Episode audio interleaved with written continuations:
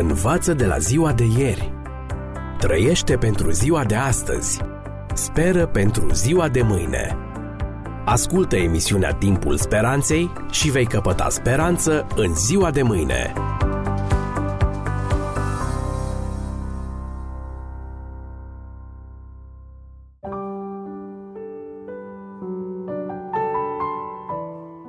Stimați prieteni, bine v-am regăsit!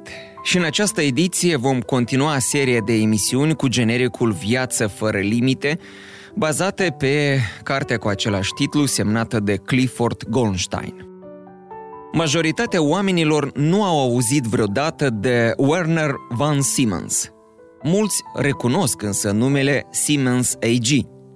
Începând în anii 1840, sub forma unui mic atelier din Berlin, unde a luat naștere prima linie de telegraf de lungă distanță din Europa, aproximativ 500 de kilometri, Siemens IG a înflorit rapid, ajungând una din cele mai inovatoare companii din lume. Cu aproape 8200 de invenții anuale, Siemens este în prezent o corporație a cărei cifră de afaceri se ridică la nivelul miliardelor de dolari. Prezentă în peste 200 de țări, firma are în jur de 480.000 de angajați care produc o gamă largă de aparatură electronică, de la telefoane la computere, motoare, aparatură electrocasnică și proteze auditive. Mai mult ca sigur că, la un moment dat, ați ajuns în contact cu unul din produsele companiei Siemens. Werner von Siemens a fost geniul care a pus bazele companiei. Spre sfârșitul vieții, în ultima decadă a secolului al XIX-lea, acest strălucit inventator și antreprenor și-a exprimat în fața unui grup de oameni de știință din Berlin încrederea că știința și descoperirile științifice vor îmbunătăți soarta umanității. Prin urmare, domnilor, declara el, suntem puternic încredințați că cercetările și activitatea noastră inovatoare vor îndrepta umanitatea spre niveluri superioare de cultură, înnobilând-o și făcând ca idealurile ei să devină mai accesibile. Că iminenta era științei îi va reduce greutățile și boala, îi va spori bucuria de a trăi și o va face mai bună, mai fericită și mai mulțumită de propriul destin. Și chiar dacă drumul spre aceste condiții îmbunătățite nu ne va fi întotdeauna clar, ne vom menține totuși convingerea că lumina adevărului pe care îl explorăm nu ne va duce pe căi greșite și că bogăția de putere pe care acesta o aduce umanității nu poate diminua această lumină, ci va duce inevitabil lumea spre un nivel mai înalt de existență. Dragi prieteni, cât de exact a fost prezicerea lui Siemens? A făcut lumina adevărului în ghilimele pe care el o concepea ca fiind cercetările și activitatea inovatoare pe tărâm științific, ca lumea să fie mai bună, mai fericită și mai mulțumită de propriul destin? Putem noi acum, când ne aflăm deja în secolul al XXI-lea, să împărtășim același optimism pe care știința l-a insuflat atât de multor oameni înainte de începutul secolului al XXI-lea? Ce părere aveți?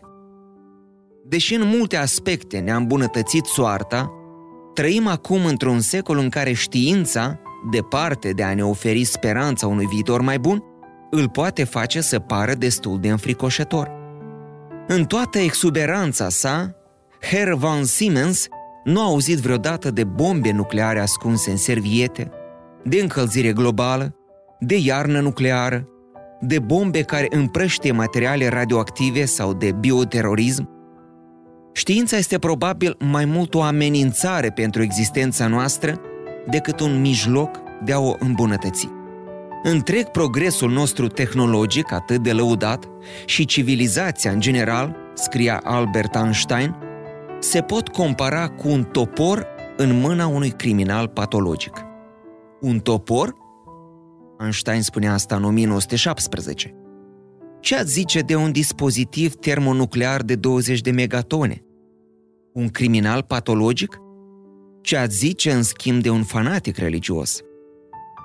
De asemenea, în ciuda speranței pe care se presupune că o oferă, știința nu a fost în stare să răspundă celor mai grele întrebări legate de viață, și anume întrebărilor fundamentale.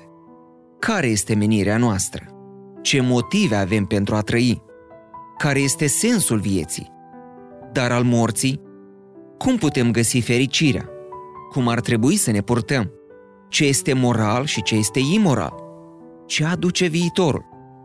Poate că știința este în stare să mai prelungească puțin viața celor muribunzi, dar nu ne oferă un răspuns la întrebarea care vizează motivele pentru care ar trebui să facem acest lucru și nu să scoatem aparatura din priză. Filozoful austriac Ludwig Wittgenstein remarca, citez, Impresia este că după ce s-a răspuns la toate posibilele întrebări științifice, problemele vieții rămân complet neatinse. Am încheiat citatul. Dacă știința nu poate oferi răspunsuri, atunci unde le vom găsi?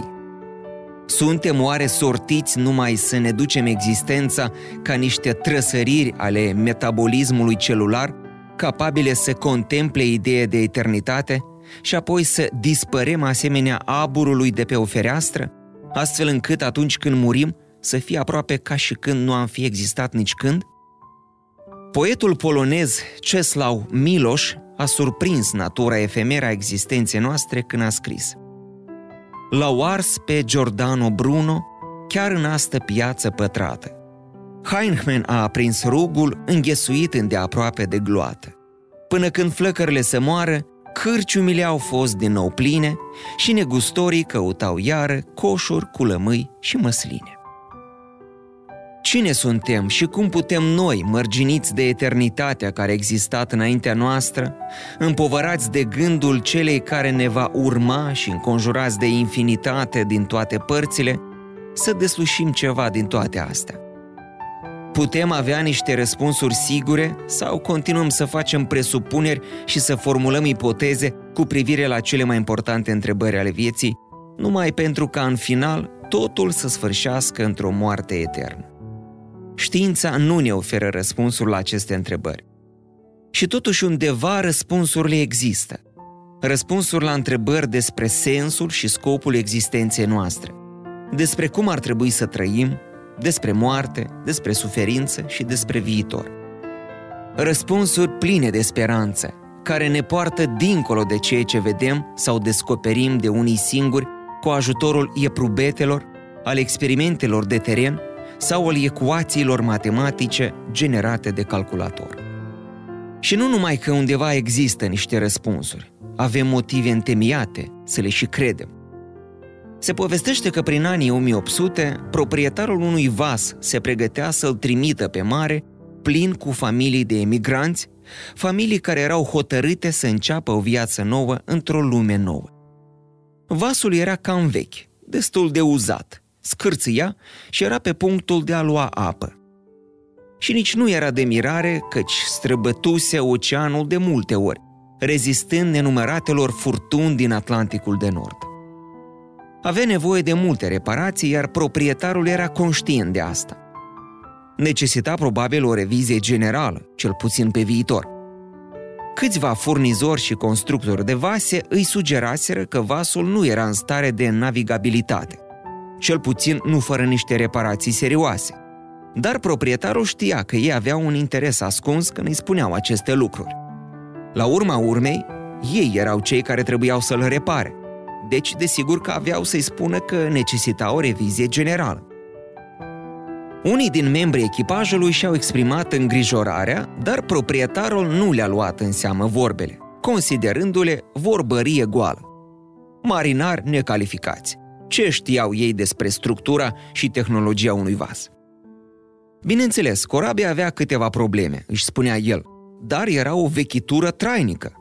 Mai trecuse ea prin niște furtuni puternice înainte și nu avea niciun motiv întemeiat să creadă că nu putea face față încă uneia.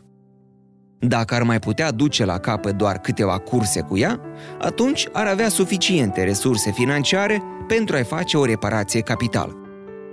Doar că acum nu și-o putea permite și, în plus, nici nu era nevoie de ea.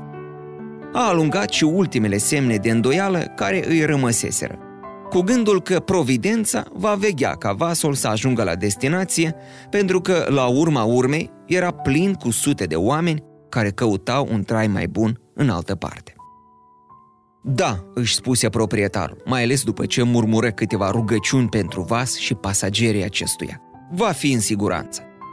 Stând în port, într-o dimineață caldă de primăvară, privea împăcat și fericit corabia care se îndepărta în zare.